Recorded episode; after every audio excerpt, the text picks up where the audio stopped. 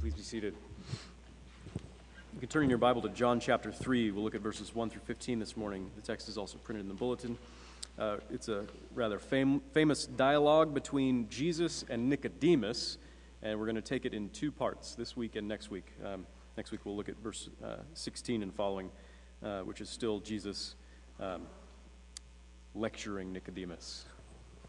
So it's a classic passage for one of the major doctrines of the Reformation, that uh, historical time period, that historical uh, event, if you will, that we're actually uh, acknowledging today because it's Reformation Sunday.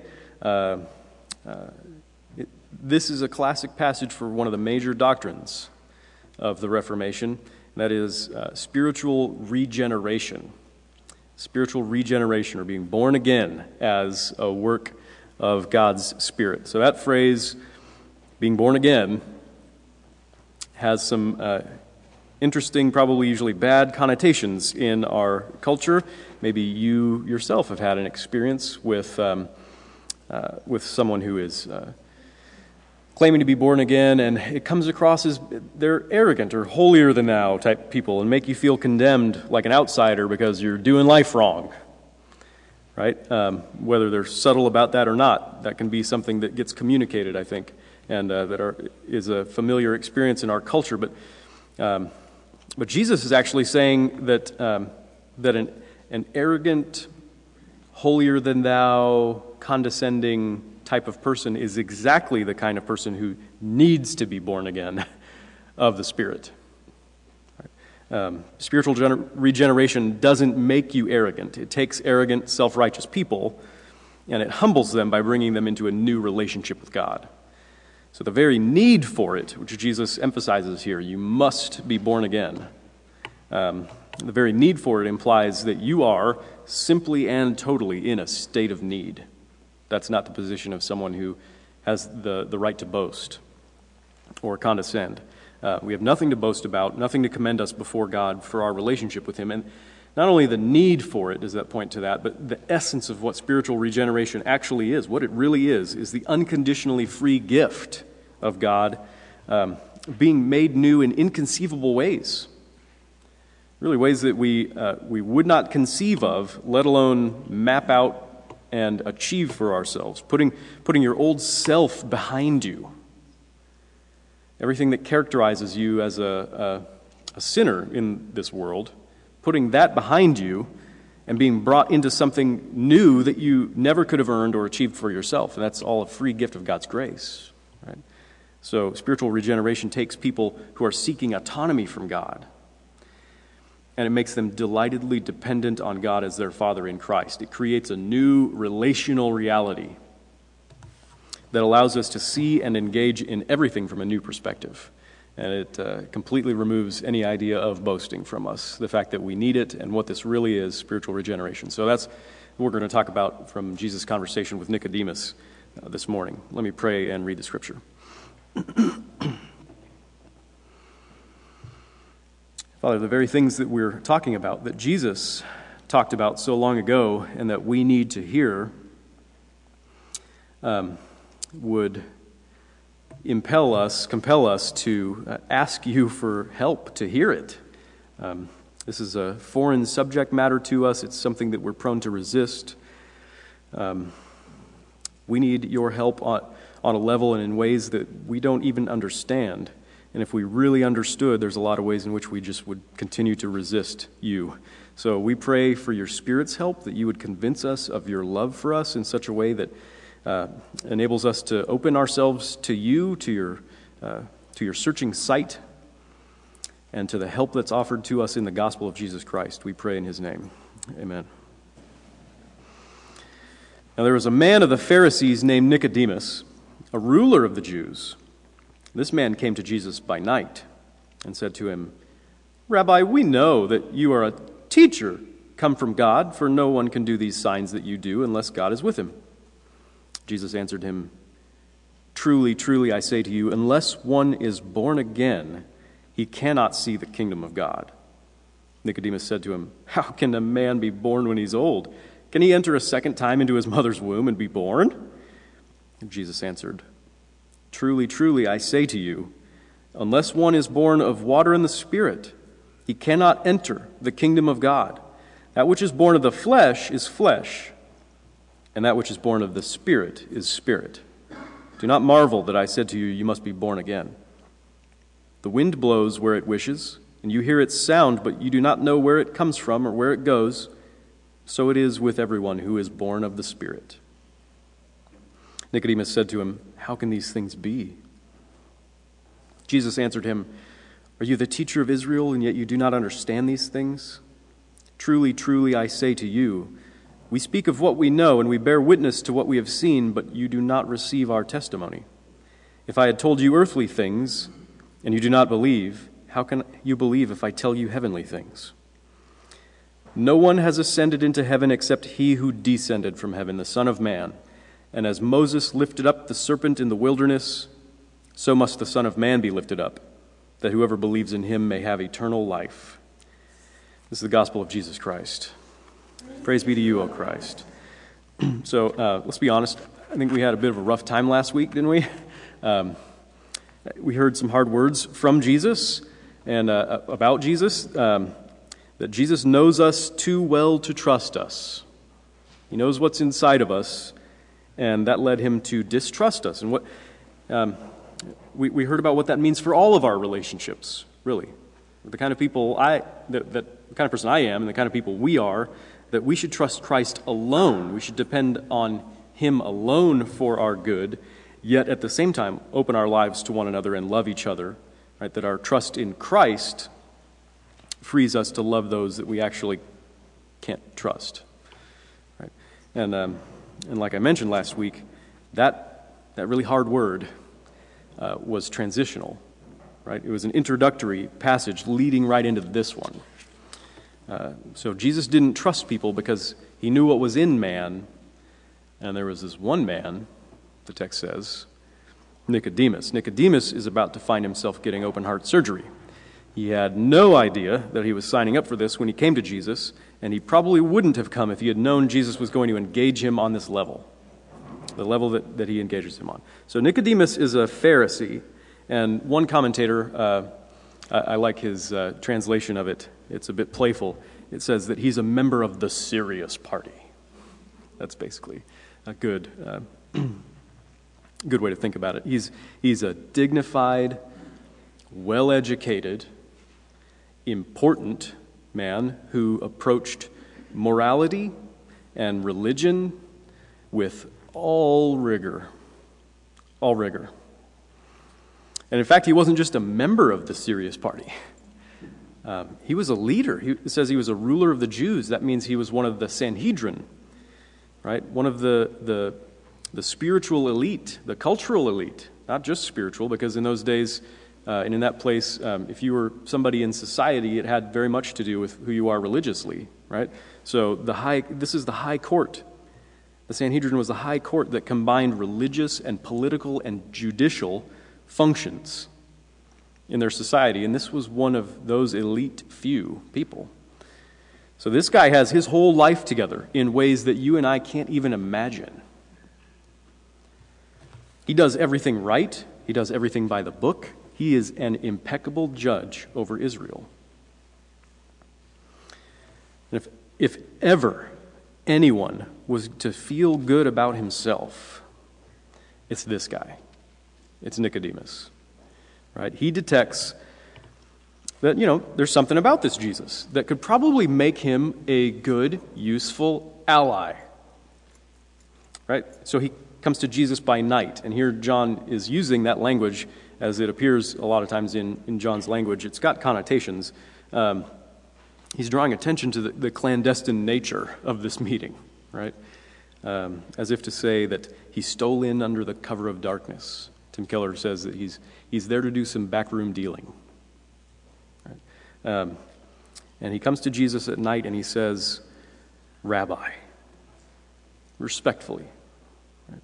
Rabbi, we know that you are a teacher, come from God, and that no one can do these signs unless God is with him. Clearly, you are someone to be reckoned with and not ignored. Right? And we know the perfect category for you. teacher, rabbi. And that sets Jesus off. Jesus doesn't, he doesn't ever lose it. He doesn't lose control. But this is a trigger for him. He sees something here that needs to be addressed. He teaches Nicodemus, all right, you can call me a teacher.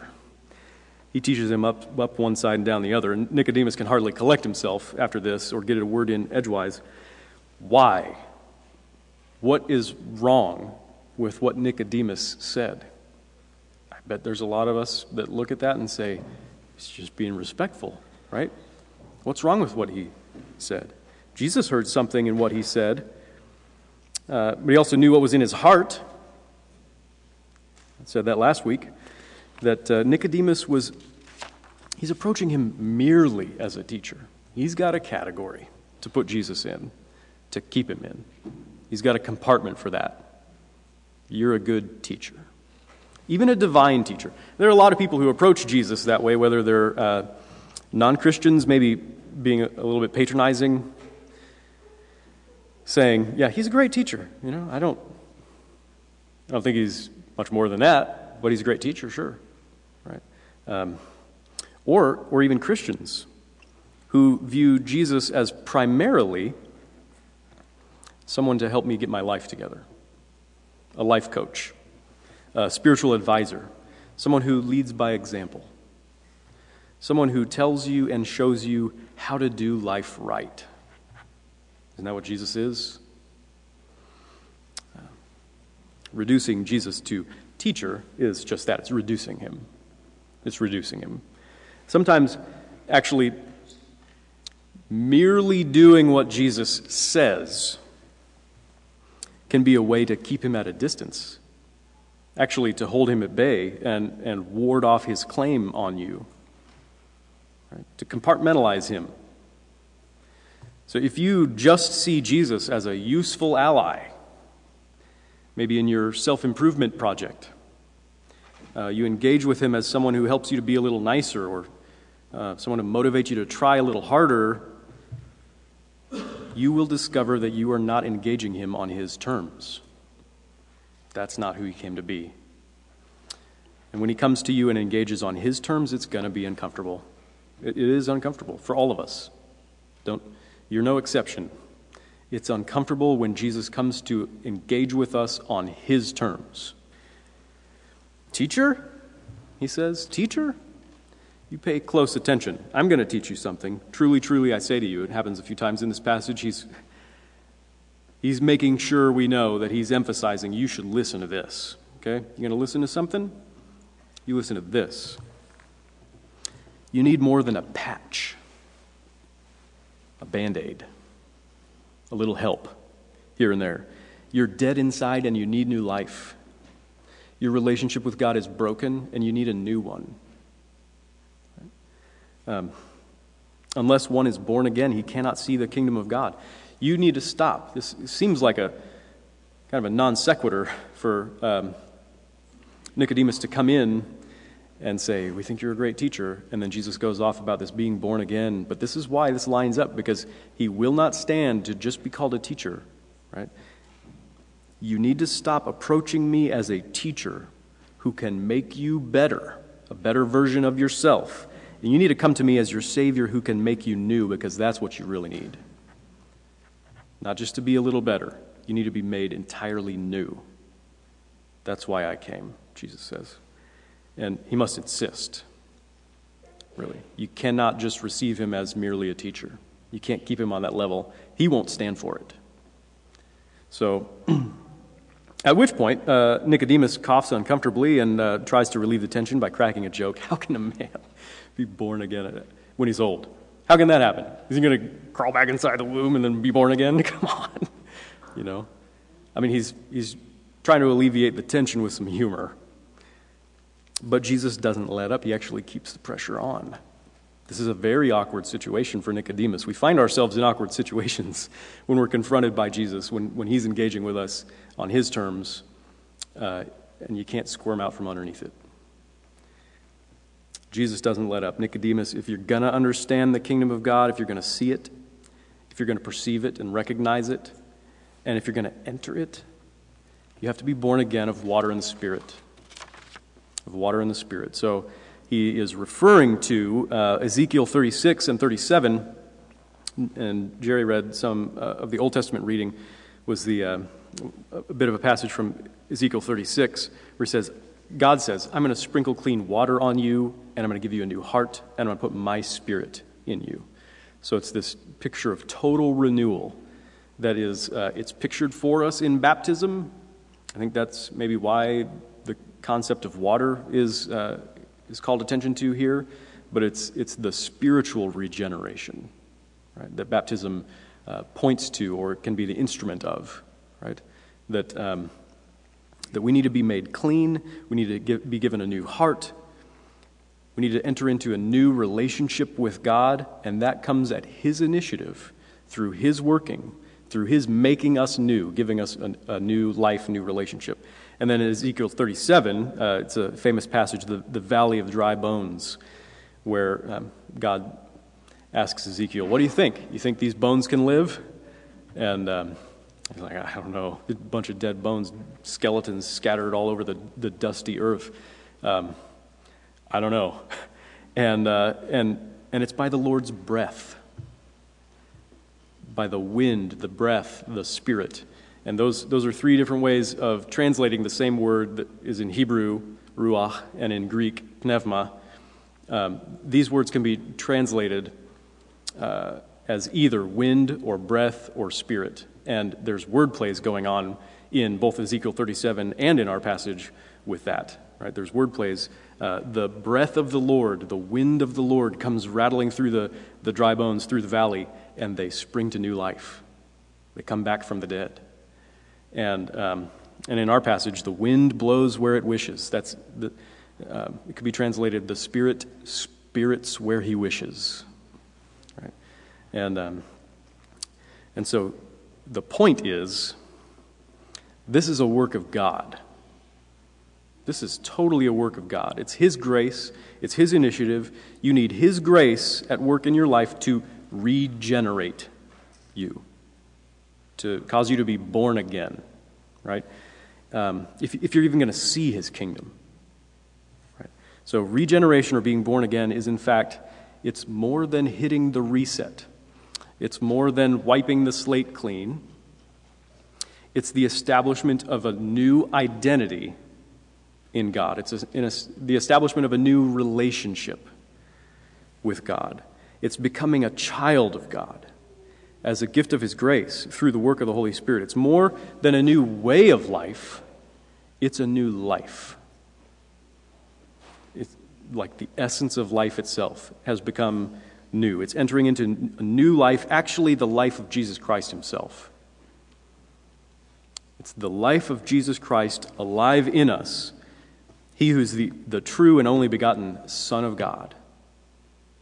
He's the one who enjoys the relationship that we wish we had, that we need, the relationship of being the beloved Son of the Father.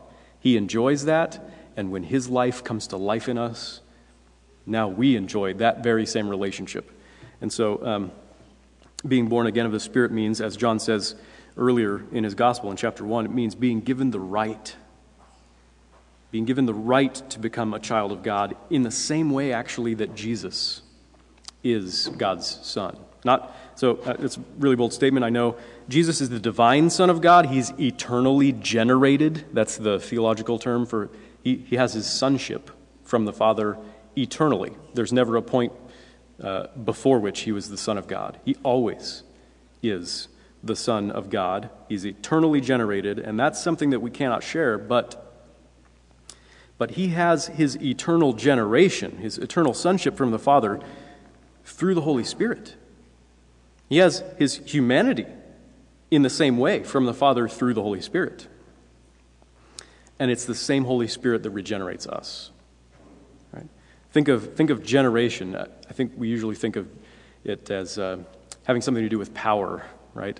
Um, it's it's uh, it's kind of an ancestry term, right? These are the generations of Adam or Noah or whoever you have in the Old Testament. These are the generations. This is the, the son of this father and the son of this father That's the generation in the way the Bible's talking about it. And we've been granted the very same sonship as Jesus enjoys with his Father because we've been born again of God by the Holy Spirit. And this happens as the Spirit, um, as the Spirit reveals Christ to us. This is how it happens. The Spirit reveals Christ to us. He directs our hearts to Jesus Christ. He connects us and unites us to the one who is the true Son.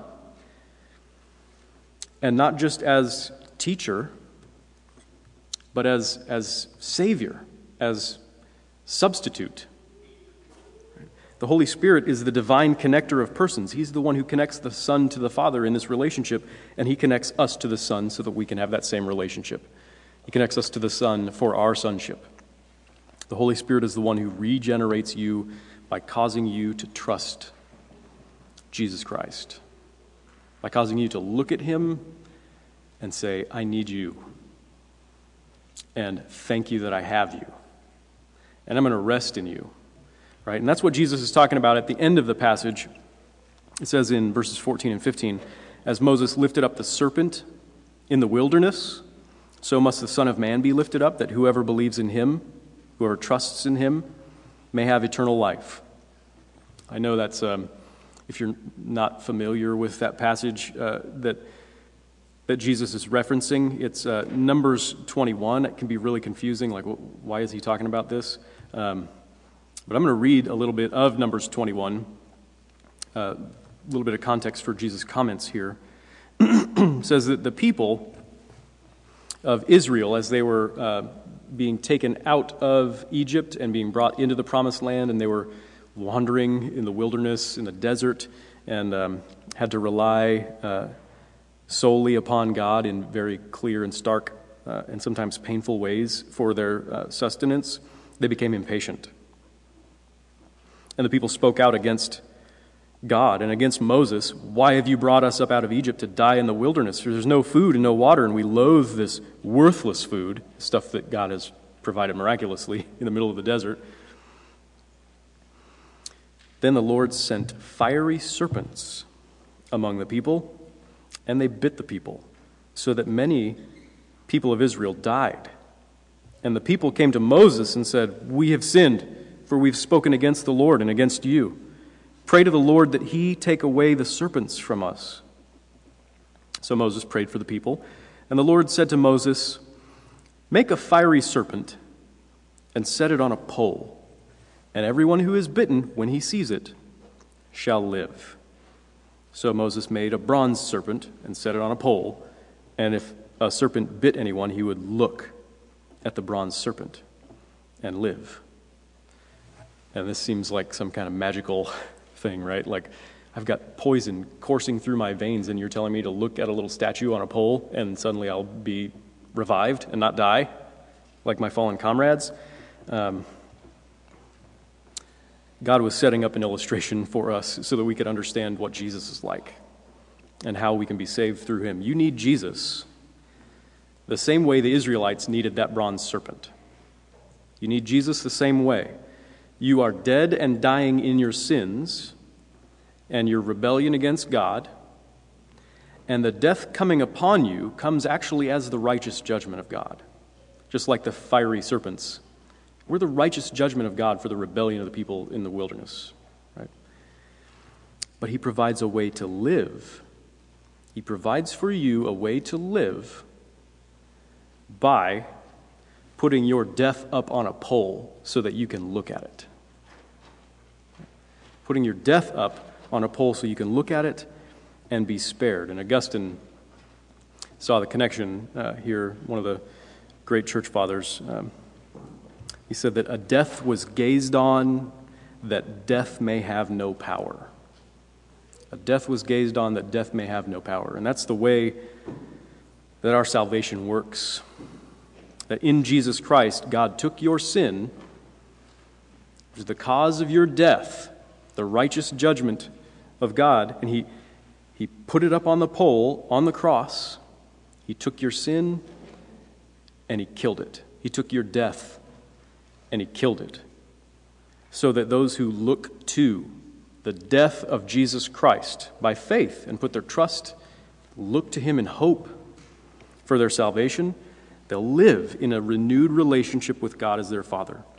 You are always, only, utterly, entirely at God's mercy for this, just like a baby is entirely at its mother's mercy for birth and life.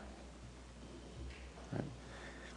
But um, but God, in his great love and his mercy, has chosen you to, to give you life by sending his Son and by giving you his Spirit. So this whole thing, this whole salvation, this whole relationship with God is all a gift of his grace, and that's why those who are born of the Spirit, who simply look to Christ and have their sins and their death taken away and have a new relationship with God reestablished simply by looking to Jesus, to who he is and what he's done for us, that's why those of us who are born of the Spirit have no room for gloating, no room for boasting or bragging or feeling superior or being condescending or making others feel like they're outsiders.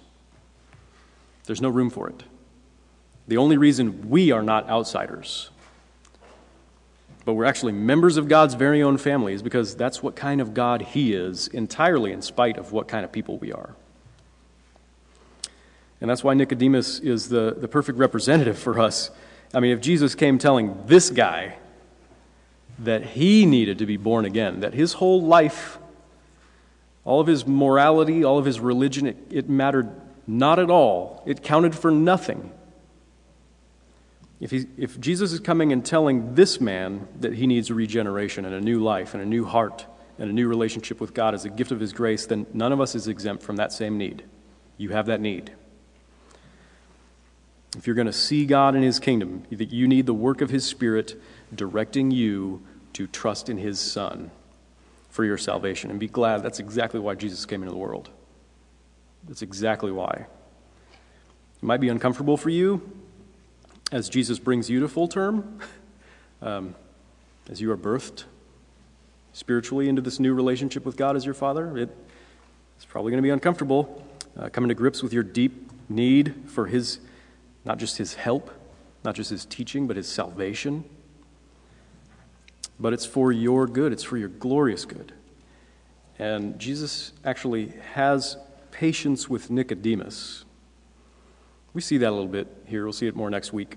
He has patience with Nicodemus, and he has patience with you. And it looks like Nicodemus was actually, uh, encouragingly, um, uh, actually born of the Spirit, as we see him a couple more times uh, throughout John's Gospel. So um, if there's hope for him, there's good hope for people like us.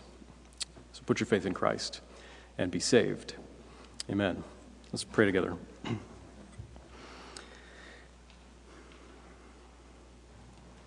Father, we do tend to uh, put your Son in a box, to put a label on him so that we could manage our interaction with him more on our terms. And we believe also that Jesus doesn't really stand for that. He doesn't go for that. Um, he wants to break our categories and shatter our expectations of of who you are and what you're like, and uh, the need, the help that we need from you. Uh, we need more than just help. We need salvation from ourselves, from all of our ways, from uh, the sin that dwells in our flesh that we cannot rid ourselves from, the guilt that we have brought upon ourselves as a consequence of our uh, rebellion and our straying from you. These are things that we cannot address. Uh, not sufficiently, but you can, and you have addressed them. And we pray that you would help us to see how you've addressed uh, our greatest needs, our need for salvation, in the person and work of your Son, Jesus Christ, that you would give us clarity about him, that you would help us to be assured that he came into the world because of love, for love's sake, because you loved us, and not because you're uh, just a threat, a destructive threat to us, something to be feared. We want to open ourselves up to Jesus because we know, uh, at least intellectually, we know that he is good. We pray that you would help us to know that in our hearts as you make us new by your Holy Spirit and direct our hearts to Jesus uh, in faith. We pray in Jesus' name. Amen.